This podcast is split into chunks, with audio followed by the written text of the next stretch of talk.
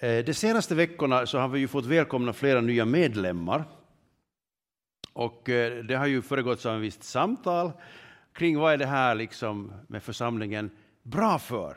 Och det är ett fantastiskt bra eh, diskussionsämne. Det behöver man ta upp alltid då och då, därför att man blir ibland lite, man tappar bort det ibland för att man tar det för så självklart därför att den här liksom, verksamheten pågår.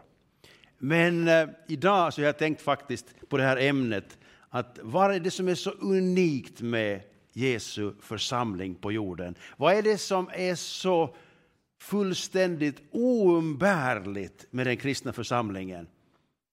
Som ingen annan organisation, ingen annan gemenskap kan ge åt den här världen, eller åt oss.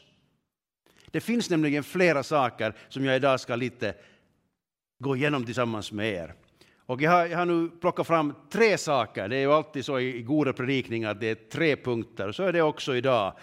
Tre punkter som gör, som gör den här församlingen och som gör alla Jesu församlingar på den här jorden unika och oumbärliga för mänskligheten. Det är inte några små förväntningar eller små anspråk vi har. Men jag, det är inte mina ord, utan det här är någonting som kommer, tror jag, från Bibeln. Och erfarenheten också naturligtvis. Rubriken för dagens predikan är tre ord alltså. Budskapet, närvaron och kraften. Det, det handlar det om. Vi har ett alldeles unikt budskap som ingen annan har. Och lätt blir den förvirrad, blir den ut, vad det, ut, urvattnad och den kan också liksom, hur ska vi säga, Eh, tona ut. Men jag tror att Gud och Guds ande kallar oss gång på gång till att förnya insikten om att vad är budskapet som vi har blivit anförtrodda att förvalta och att förmedla. Det som jag tror också är alldeles unikt det är alltså att Guds närvaro blir möjlig när vi kommer samman i Jesu namn och öppnar oss för den helige Andes närvaro. Det här är alldeles unikt. Det finns ingenstans i världen en plats som Guds församling där Guds ande verkar så starkt. Det är åtminstone avsikten med Guds församling. Sen vet vi att det finns församlingar och det finns stunder i församlingens liv där Guds ande inte riktigt kommer till. Men Guds mening och Guds avsikt med församlingen är att han vill vara närvarande när hans folk kommer samman, eller hur? Ja. Och så har vi en kraft som ingen annan har. Alltså, Bliv inte du också lite inspirerad att det finns en kraftkälla i Guds församling i relationen med Gud som ingen annan på hela jorden har ni förstått? Det här är något alldeles fantastiskt. Att vi kan få en källa inom oss och vi kan finnas en kraft i församlingsgemenskapen som faktiskt inte finns någon annanstans. Världen är full av mäktiga män och kraftfulla organisationer och länder och vad som helst och rörelser. Men de har inte Guds kraft om inte de har kontakt med Guds ande. Eller hur? Det här är någonting alldeles unikt för den kristna församlingen och det är det som jag menar att vi ska både upptäcka och leva i och förkunna att den helige Andes kraft gör all skillnad. All right. Det var i korthet hela predikan. Men vi tar det en gång till, lite grundligare. Vi talar Jesus. Allt handlar om Jesus. Budskapet är Jesus, eller hur? Vad han kom med, vad han var, vad han gjorde, vad han sade. Allt det där är på något sätt så liksom koncentrerat i honom som person. Det är Jesus vi talar om, eller hur? När Jesus kom så kom han för att uppenbara Gud för människorna på ett nytt sätt. Och det var nog väldigt svårt för dem att förstå att den här mannen från Nasaret, det är Guds son. Så de börjar med att säga rabbi och lärare och så, ja, vi vet att du är en profet. Eller hur? Och så småningom så för en del börjar slanten ramla ner. Ja, men vi tror att du är Guds son, vi tror att du är Messias. Wow, det var en lång resa till och med för de längtande och troende Andreas och Simon och ni vet. Men så småningom börjar de förstå det här. Och det här, en, det här, är en resa som alla människor måste göra. Att Jesus är någonting, han är först han, ja, han är en, en intressant person som gjorde märkvärdiga saker. Och han sa bra saker, jo, han var nog en bra lärare. Ja, kanske han var lite mer än det för han kunde göra under. Han kanske hade med Gud att göra rent av. Och till sist så börjar vi förstå att han är precis den han säger sig vara. Han är Gud uppenbarad i köttet som människa. Han går mitt ibland oss och han talar till oss och han gör saker med oss som ingen annan människa kan göra. Förstår ni? Han, kom, han var så radikalt annorlunda att människor hade svårt att förstå vem han egentligen var. Och det tror jag att idag precis samma sak. Vi har också fått göra vår resa till att börja förstå vem Jesus verkligen är. Eller hur? Och det här är faktum för hela Finlands folk, att det är många som har inte ens börjat på den resan och det är många som har bara kommit en bit på den resan. Men vår, vårt uppdrag som församling och som kristna det är att förmedla det här budskapet gång på gång på gång för att alla människor ska få möjlighet att förstå att Jesus är någonting helt annat än allt annat. Okej? Okay? Jesus hade ju också en sån här pedagogisk resa. Han började med att göra under, han började göra människor friska. Han till och med uppväckte döda. Och det här naturligtvis fick människor förundras och, och springa långa vägar för att höra honom och möta honom och få hjälp av honom. Naturligtvis. Och det här var ju också någonting som, som var en ny tanke att Gud faktiskt var så nära och var så konkret och var så intresserad av att hjälpa mig, lilla mig. Jag tror det var en ny tanke för de allra flesta och därför blev det så fruktansvärt intressant. Men han uppenbarar att han faktiskt, till skillnad all, från alla andra människor, hade makt över naturen, över naturlagarna och livet och döden. Det står ju så finurligt i Apostlagärningarna 2.24 att döden, det var inte möjligt för döden att hålla honom, behålla honom. Han var så full av liv och han, hans Gud uppväckte honom genom den helige Ande på nytt till liv, också i den fysiska kroppen, till ett nytt liv. Helt fantastiskt. Han besegrade döden, det som alla nu är rädda för i coronatider. Eller hur? Varför är corona en så stor grej? Därför att vi är rädda för döden. Låt mig nu säga det riktigt rakt ut. Det är ju det här som gör att människor är rädda och är försiktiga och ska vara det naturligtvis. Inte, det något, inte, det, inte raljerar jag på något sätt över den verkligheten att det här är en, en sjukdom som vi inte vet hur det går och den kan drabba vem som helst. Eller hur? Och lite när som helst känns det som. Och därför så är många människor rädda idag. Och inte blir vi ju opåverkade av det på något sätt. Men då är det så bra att bli påmind av det här. Det här är, det här är på något vis också församlingens uppdrag, att påminna om att Jesus han har besegrat döden. Han har visat att det finns ett liv efter döden. Han har visat att han förbereder en plats för oss också efter döden, där han vill att vi ska vara. Det ger ett helt annat perspektiv på döden och på livet än när vi bara har en materialistisk världsbild, en materialistisk människosyn som säger att ja, det här är allt vi har, sen när det är slut så är det slut. Men Jesus säger det är inte slut när det är slut. Det finns en fortsättning och jag är där för att förbereda för dig att komma dit. Det tar udden av dö dödsfruktan. Jesus är Herre. Också en helt ny tanke som Jesus introducerar. Jag har fått all makt i himlen och på jorden. Vem kan säga det utom Jesus? Och det är det som församlingen ska fortsätta att förkunna och tro på och leva efter att Jesus är Herre. Han har all makt. Han kan göra det vi inte kan göra. Jesus är den som döper i helig ande. Också någonting helt unikt som Jesus kom med som Johannes profeterade, här, den här mannen, det är Guds lam. Han kommer att döpa i helig ande.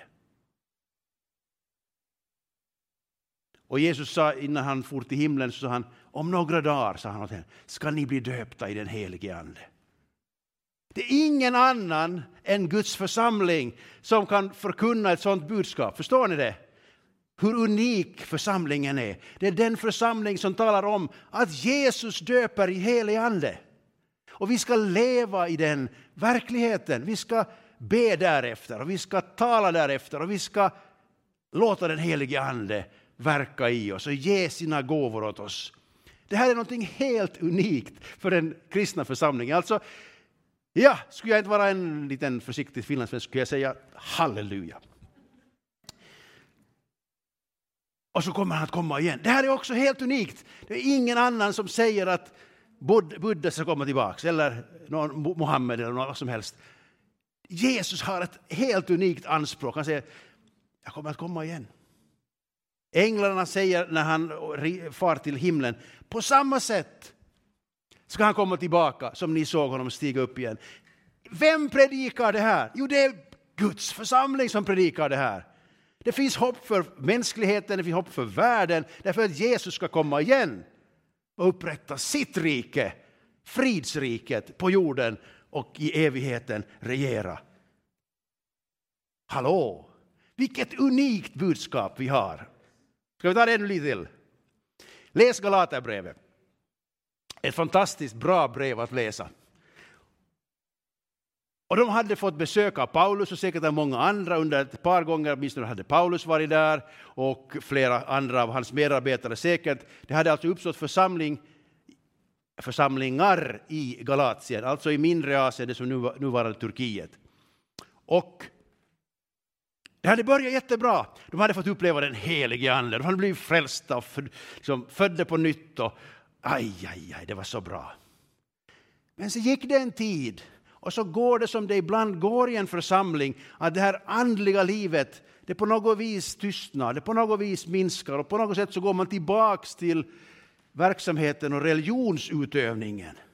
Och de här var ju då judar, de flesta av de här antar jag, så de hade med sig ganska mycket bagage av traditionell judendom och, och liksom den här eh, lagreligionen som man ibland säger lite slarvigt kanske, Eh, där man liksom byggde på att man skulle uppfylla lagen, man byggde på att man skulle hålla sabbaten och alla buden eh, och alla ceremonierna och reningsbaden och, och, och, och ni vet, det fanns mycket inom den judiska religionen som var det här yttre beteendet.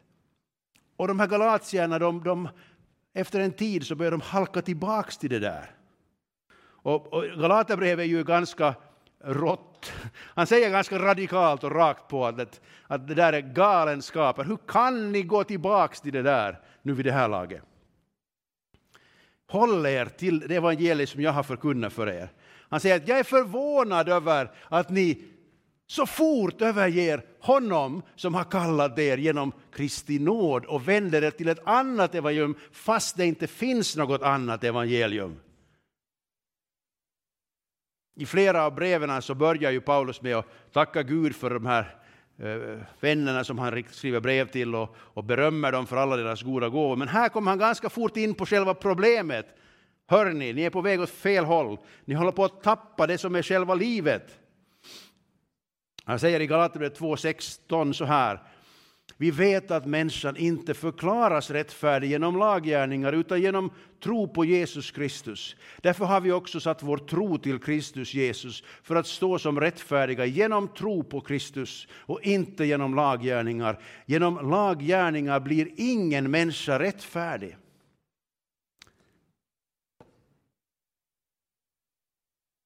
människor i allmänhet har ganska svårt att förstå nåden.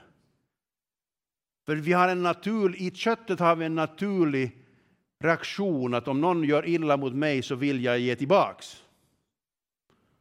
Om någon hanterar, gör någonting fel ska han fördömas och straffas och sättas i fängelse minst. Det är den här naturliga reaktionsmönstret i mänskligheten, tycks det vara. Och nåden känns liksom det, hur, hur kan, man bara, kan man bara förlåta? Eller hur? Det är på något sätt det är svårt att, att liksom acceptera fri nåd, alltså att, att Gud förlåter mig och han, han förlåter också den där skurken. Om den där skurken förstår att be om förlåtelse så kommer Gud att förlåta till och med honom. Eller hur? Det här, är, det här är ett unikt budskap som vi som församling och som kristna bär på och ska leva i själva och förmedla till varandra och till andra. Att Gud kommer in med en helt annan approach till hur man ska hantera problemen, svagheterna och synderna i mänskligt liv. Att försöka lyfta sig i kragen, det går inte. Paulus är väldigt klar här. Att genom att försöka göra allting rätt så kommer du inte att nå fram. Ja, ska man inte försöka alls? Ja, det är inte det han säger. Tvärtom så säger han att naturligtvis ska vi låta anden verka i oss så att vi blir allt mera lika Kristus. Och Kristus är helt utan synd. Han är fullständigt rättfärdig. Och han vill ge sin rättfärdighet åt oss så att vi också kan bli mer och mer rättfärdiga också i våra tankar, i våra reaktioner, i våra handlingar. Men är inte, det är inte våra försök eller våra misslyckanden som avgör vår ställning inför Gud och vår rättfärdighet. Det är bara tron på Kristus. Att hans förlåtelse, hans försoningsverk, hans kärlek till oss, den, det är den som gör allting. Och eh, det finns ju en helt, helt egen liksom, så att säga, teologi kring det här hur vi blir förenade med Kristus och därför också är både förenade i hans död men också i hans uppståndelse.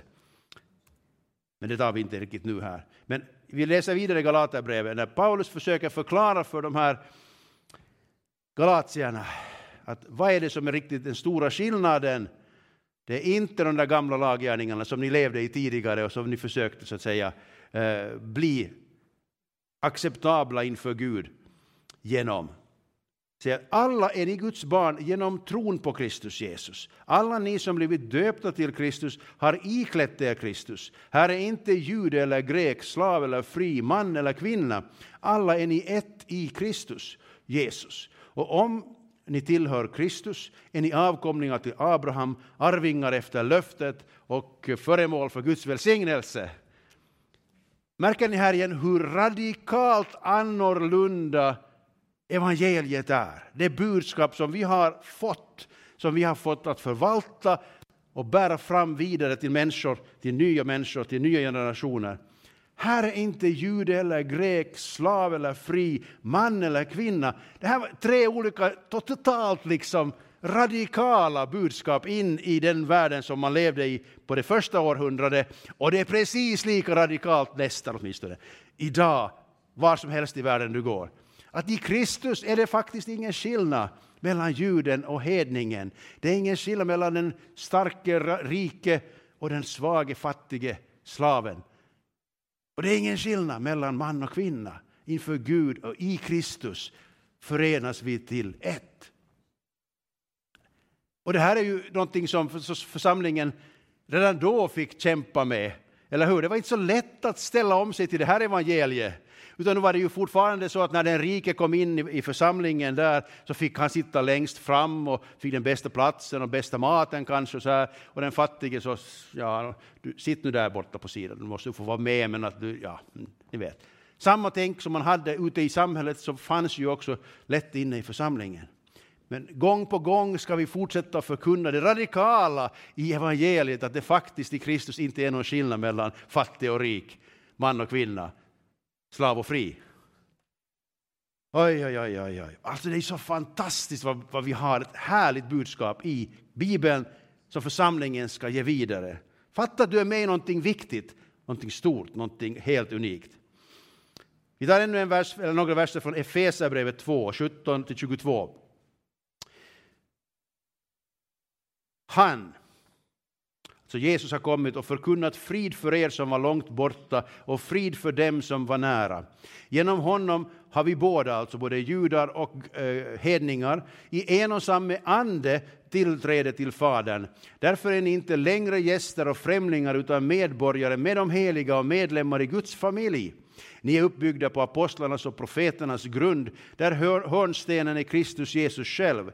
I honom fogas hela byggnaden samman och växer upp till ett heligt tempel i Herren. Och i honom blir också ni sammanbyggda till en boning åt Gud genom Anden. Tänk nu på den här församlingen. Vi tar riktigt konkret här nu. Här säger Paulus att Gud vill genom Anden bygga ihop oss så att vi blir ett heligt tempel Och Jesus han säger ju också att Fadern och jag ska komma till er och ta vår boning ibland er. Så när vi samlas till gudstjänst eller till andra samlingar tillsammans i Jesu namn så genom Anden är Fadern, Sonen och den helige Ande närvarande. Inte bara närvarande då och då, utan tar sin boning. Tänk på det här, vilken fantastisk tanke det är att Gud bor i vår gemenskap. Hela tiden. Inte det är så att han knäpper på liksom sändningen klockan 11 på söndagsmorgon och så är han lite närvarande en stund och sen går han hem. Nej, han är ju med oss hela tiden. Men det är ändå på något sätt så här den här närvaron förstärks genom att vi samlas i Jesu namn. Och det här är någonting helt unikt. Det här behöver vi påminna varandra om, det här behöver vi Eh, undervisa om. Och det bör behöver vi glädjas åt. Vi tar också några ord om närvaron. Alltså jag påstår att den helige, den, alltså församlingen är en gemenskap och en plats och ett tillfälle där Gud kommer nära på ett speciellt sätt. Det är klart att jag tror att många av er har upplevt Gud i er ensamhet, i bönekammaren eller på skogspromenaden eller på bilresan. Åtminstone har jag flera sådana upplevelser att Gud har kommit nära och talat till mig i min ensamhet. Hur många har upplevt Gud i sin ensamhet? Får jag bara säga lite, lite Precis. Gud talar till oss på så många olika sätt, i så många olika sammanhang. Men visst har vi också varit med om upplevelser i en gemenskap, på, någon, på något möte eller i någon annan gemenskap där man, där man liksom söker Herren och Gud har talat till oss genom en undervisning eller genom en lovsång, genom en, en profetia eller bara rakt upp och ner. Jag har ju haft upplevelser också i, i gudstjänster där jag på något vis har varit med där och jag egentligen kommer inte ihåg ett, ett skvatt från mötet egentligen. Men att jag kommer ihåg det jag upplevde att Gud sa till mig. Det blir kvar. Och eh, på något sätt så, så, så det där, är den här miljön gynnsam för dig och mig att uppleva Gud. Åtminstone så är tanken den att när vi kommer samman så då har Anden inspirerat olika människor på olika sätt för att bidra till att vi alla ska få någonting från Herren. Det är församlingens liksom poäng. Och igen här är det här någonting som inte finns någon annanstans i världen än hos de troende. När de kommer samman, då kommer Gud och bor bland dem. Apostlagärningarna 2, de kända första orden, verserna där. När pingstdagen kom var de alla samlade. Då hördes plötsligt från himlen ett dån som när en våldsam storm drar fram och det fyllde hela huset där de satt. Tungor som av eld visade sig för dem och fördelade sig och satte sig på var och en av dem. Alla uppfylldes de av den helige Ande och började tala främmande språk allt eftersom Anden ingav dem att tala. Det var väl ingen som tvivlade på att Gud var där. Anden föll över dem så det blev liksom kalabalik. Det kom ett dån och de började tala de såg eldslågor och de började tala främmande språk. Jag menar, det, var, det var väl uppenbart att där var Gud då, eller hur? Alla möten är ju inte på det sättet. Inte för, för apostlarna heller. Eh, det var nog många gånger som de kunde uppleva att det blev motstånd i andevärlden. Och det blev mothugg av publiken. Och det var liksom diskussioner, och det var strider och det var allt möjligt. Så det var ju inte alltid så där fantastiskt underbart, men gång på gång så kommer Gud uppenbara sig för människorna i församlingen. Vi tar ännu det här Apostlagärningarna 10 och 44, eh, det här kända stället där Petrus besökte Cornelius hus och hans familj och hans tjänare. Och, medan, och Petrus undervisar dem om evangeliet, om Jesus. Och medan Petrus ännu talade, står det i Apostlagärningarna 10 och vers 44, att medan Petrus ännu talade föll den helige Ande över alla som hörde ordet och som trodde det och tog emot det, eller hur? Och det, han blev lika förvånad som ja, vem som helst att det där hände mitt i mötet och att det hände åt hedningarna. Och liksom, det här blev ju en stor liksom, sån här tanke, uh, omställning också för den judiska församlingen i Jerusalem, att de måste börja se att Gud har ännu större planer än vad vi någonsin hade kunnat föreställa oss. Han vill också ge den helige Ande åt hedningarna. Det var ju en revolutionerande tanke. Inte hade de ju kunnat tänka sig att för det första att Gud skulle kunna acceptera hedningarna utan att de blev judar och att de dessutom fick den helige Ande på samma sätt som på pingstdagen kom den helige Ande över lärjungarna. Alltså det, det, var ju ho, ho, det måste koka i huvudet på Petrus och de andra, eller hur? Det var så annorlunda, så mycket större. Och det är ju därför vi har församlingar över hela världen idag. Därför att Gud han vill att alla människor ska bli frälsta och han vill att alla ska få uppleva den helige Ande. Och att alla ska få vara med i en församling där allt det här pågår, där Anden är närvarande. All right? Vilken härlig församling där Gud är med. Första Korinthierbrevet 12, 7-11. Så här tänker jag ju att vår församling ska få vara och utvecklas och växa i det här allt mer och mer faktiskt. Och vi behöver undervisa om det här och vi behöver uppmuntra varandra till det här och vi behöver våga ta nya steg på det här området. Hos var och en, säger då Paulus här, hos var och en visar sig anden så att det blir till nytta. Den ene får av anden ord av vishet, den andra får ord av kunskap genom samma ande. En får tro genom samma ande, en får gåvor att bota sjuka genom samma ande. En annan att göra kraftgärningar. En får gåvan att profetera, en annan att skilja mellan andar, en får gåvan att tala olika slags tungomål, en annan att uttyda tungomål. Men i allt detta verkar en och samma ande som fördelar sina gåvor åt var och en som han vill. Det här beskriver ju en väldigt dynamisk församlingsgemenskap där anden samverkar med olika människor för att sammantaget uppbygga, bli till nytta, hjälpa människorna framåt. Och Det är ju min dröm och min bön att den här gemenskapen ska få präglas av just den här karaktären av, av församling där den helige Ande är närvarande, där den helige Ande har gett gåvor, där många människor bidrar till olika saker. Alla kan inte göra allt eller kan inte allt, men många fler tillsammans så gör att helheten blir så mycket rikare. Och jag menar ju så här att vi behöver jobba på att vi inte halkar dit att det allt hänger på, på pastorn eller den som står och predikar, eller hur? Utan det är faktiskt, vår gemenskap är tänkt att vi alla medverkar på olika sätt. Sen är det bra med lite ordning, att en talar i gången och så här. Men på något sätt behöver vi utveckla den här kulturen där vi uppmuntrar varandra att söka Herren, lyssna till Anden och ge det vidare till en eller två eller till hela församlingen. Allt efter som Anden leder. Du är kallad att bidra med det som Anden har gett åt dig till gemenskapen för att alla ska bli uppbyggda, eller åtminstone någon ska bli uppbyggd.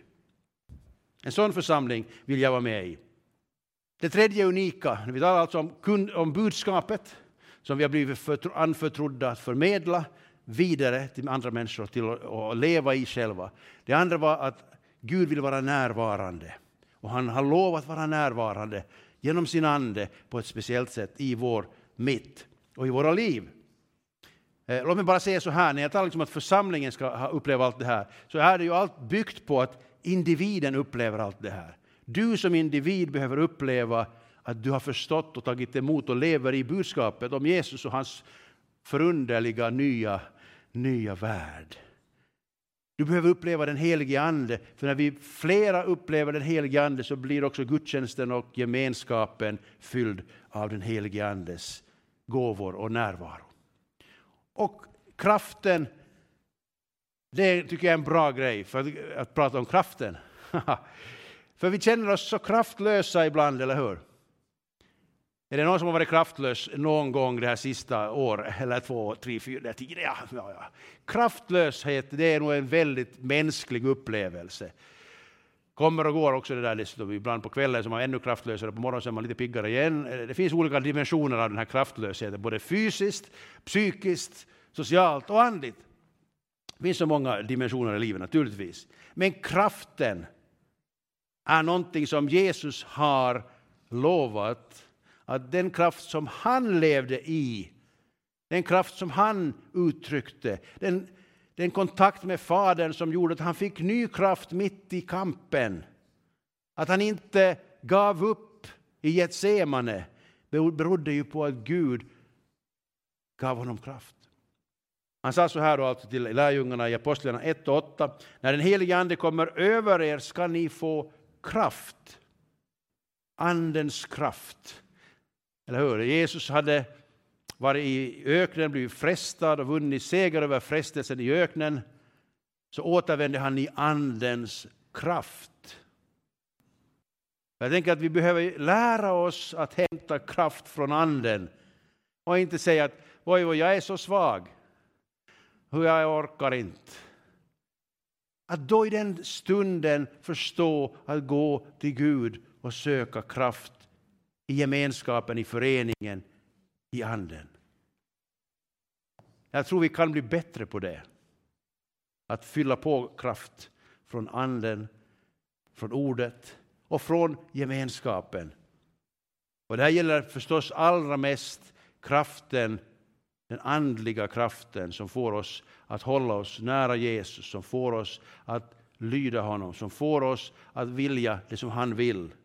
Den kraften kan vi inte i oss själva ha mer än en kort stund och sen behöver vi Andens hjälp. Och sen handlar det här också naturligtvis om att få kraft och bli mina vittnen, säger Jesus. I hela Judeen, eller Jerusalem, i hela Judeen och i Samarien och ända till jordens yttersta gräns. Naturligtvis har Gud en större tanke med den kraft han vill ge åt oss. Det är inte bara för att vi ska, för att vi ska orka, utan det är ju faktiskt för att vi ska kunna vara med och bidra till att människor får hopp och liv och, och tro och får frälsningen till del. Det är ju därför vi behöver ännu mera kraft. Ännu mera kraft än vad vi behöver bara för vår egen del. Vi går vidare till eh, Andra Korinthierbrevet 4, 5 och 7. Vi predikar inte oss själva, utan Jesus Kristus som Herren och eh, oss som era tjänare för Jesus skull. Gud som sade, jag ska lysa ur mörkret, han har lyst upp våra hjärtan för att kunskapen om Guds härlighet som strålar från Kristi ansikte ska sprida sitt ljus. Men denna skatt har vi i lerkärl för att den väldiga kraften ska vara Guds och inte komma från oss. Bara en sån här liten förtydligande, ett förtydligande om att när Gud vill ge oss kraft för att vi ska kunna göra det som är hans vilja och för att andra människor ska bli välsignade så behöver vi hela tiden komma ihåg att det är nog inte vår kraft och det är inte vår styrka som är det som hjälper människor, utan det är Kristus som Herren. Det, det, det här predikandet handlar inte om oss, se på oss hur bra vi är, hur bra vi gör det, eller hur rätt vi har det. Det handlar inte om det, utan det handlar om att vi predikar Kristus. Och det är där som den här kraften kommer fram. Det är där som ljuset kommer fram. Det är där som kunskapen om Guds härlighet. Tänk det, Paulus säger, han har lyst upp våra hjärtan för att Kristi ljus ska kunna sprida sig till andra. Så Gud vill ge dig ljus i ditt mörker, eller hur? Men det är ju inte bara för dig själv, utan det är också för att andra som kämpar med mörkret ska få se ett ljus i dig. Det här är en fantastisk vision för livet och för gemenskapen i församlingen. Det är att vi är liksom ljusbärare, vi ger hopp åt människor. Om vi förstår att frimodigt förkunna det och leva i det och tala om det. Kolosserbrevet 1, 9-12. Paulus skriver till de församlingarna som bor där i Kolosse, eller människorna som bor i Kolosse, i församlingen. Eh, vi ber att ni ska bli fyllda av kunskapen om hans vilja med all andlig vishet och insikt. Målet är att ni ska leva värdigt Herren och behaga honom på alla sätt genom att bära frukt i alla slags goda gärningar och växa i kunskapen om Gud. Då ska hans härlighetsmakt styrka er och ge er all kraft till att vara uthålliga och tåliga i allt. Med glädje ska ni då tacka Fadern som har gjort er värdiga till att få del i det arv som det heliga har i ljuset. Det finns alltså en process att bli uppfylld av kunskapen om Guds vilja för att vi ska kunna leva värdigt Herren, för att vi ska kunna bära frukt och växa i kunskapen om Gud. Och då kommer också hans härlighet och hans närvaro att ge er kraft och styrka, inte bara att liksom eh, må bra, utan också kunna göra det som behövs för att andra ska få höra det här. Tanken med oss i församlingen är att vi ska faktiskt växa i fruktbärande och växa i kraft och styrka i den helige Ande. Inte i oss själva, men i den helige Ande. Okej, okay. vi börjar avrunda här sakta nu då. Församlingens unika uppdrag det är att vi har fått ett budskap att både förstå själva, det kan, ta, det kan kräva sin process. Vi ska på något sätt också förvalta det så att vi inte förvanskar det och inte tappar bort det centrala evangeliet och inte börjar gå tillbaks till köttet eller till religionen, utan vi ska leva i det levande, så att säga. Det ska också förmedlas rätt. Vi har fått ett uppdrag och ett ansvar. Det är därför som vi behövs tillsammans, därför att vi ska kunna förmedla budskapet till varandra, men också till kommande generationer, till andra människor som ännu inte har hört det här. Ja, det där har vi hört. Andens närvaro, som jag sagt, är unikt i församlingen. Det finns ingen annanstans. Det är den stora skillnaden. Och en församling som förlorar Andens närvaro blir allt dödare och dödare. Men det finns alltid hopp för en församling som har evangeliet. Om man börjar läsa Bibeln, man börjar tro evangeliet, så kommer också Anden vår svaghet till hjälp. Och kraften till ett förvandlat liv finns hos Anden som är vår källa till nya tankar, nya prioriteringar och övernaturliga gåvor till egen och andras uppbyggelse. Okej, låt oss göra det här lite mer personligt då. När vi har tänkt det här generella så har vi det här något jag tänkte lämna er några frågor avslutningsvis för att du ska ha någonting att jobba med också efter predikan. Att det inte bara är jag som håller på och orerar här utan du faktiskt också tar till dig någonting av temat här. Fråga. Hur förstår du budskapet om Jesus och hur bidrar du till att det förmedlas rätt? Hur förstår du budskapet om Jesus och hur bidrar du till att det förmedlas rätt? Det kan ju hända att du aldrig har tänkt på att du också har en roll att spela i att förmedla evangeliet. Du kanske tänker att jag går till kyrkan för att få höra evangeliet och kanske också till och med göra lite evangelium. Men tänk om du också har någon du ska dela det med, föra det vidare till någon. Alla ska inte kanske stå här, men alla kan ju prata med någon människa, eller hur? Så hur förmedlar du evangeliet till människorna på ett bra vis?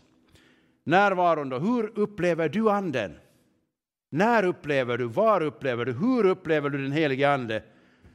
Och hur kan du medverka till att andens närvaro blir starkare här i gemenskapen eller i andra gemenskaper där du är med? Du har en roll alltså att förmedla eller medverka till andens närvaro. Och kraften, har du, hur har du upplevt Guds kraft?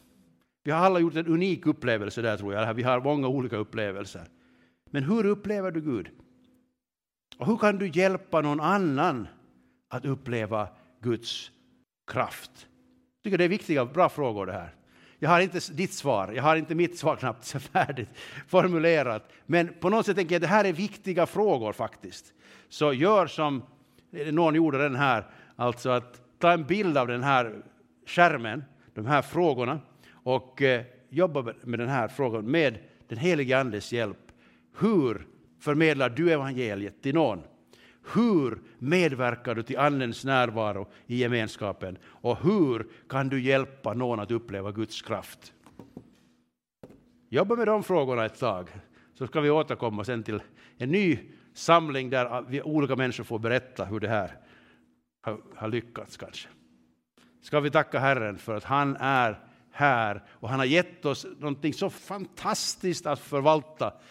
En skatt, säger Paulus, en skatt som vi visserligen har i lerkärl, men det är en skatt lika väl.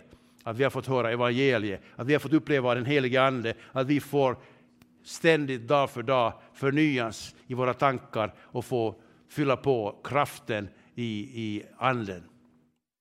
Tack Jesus Kristus att du idag har påmint oss om hur fantastisk du är.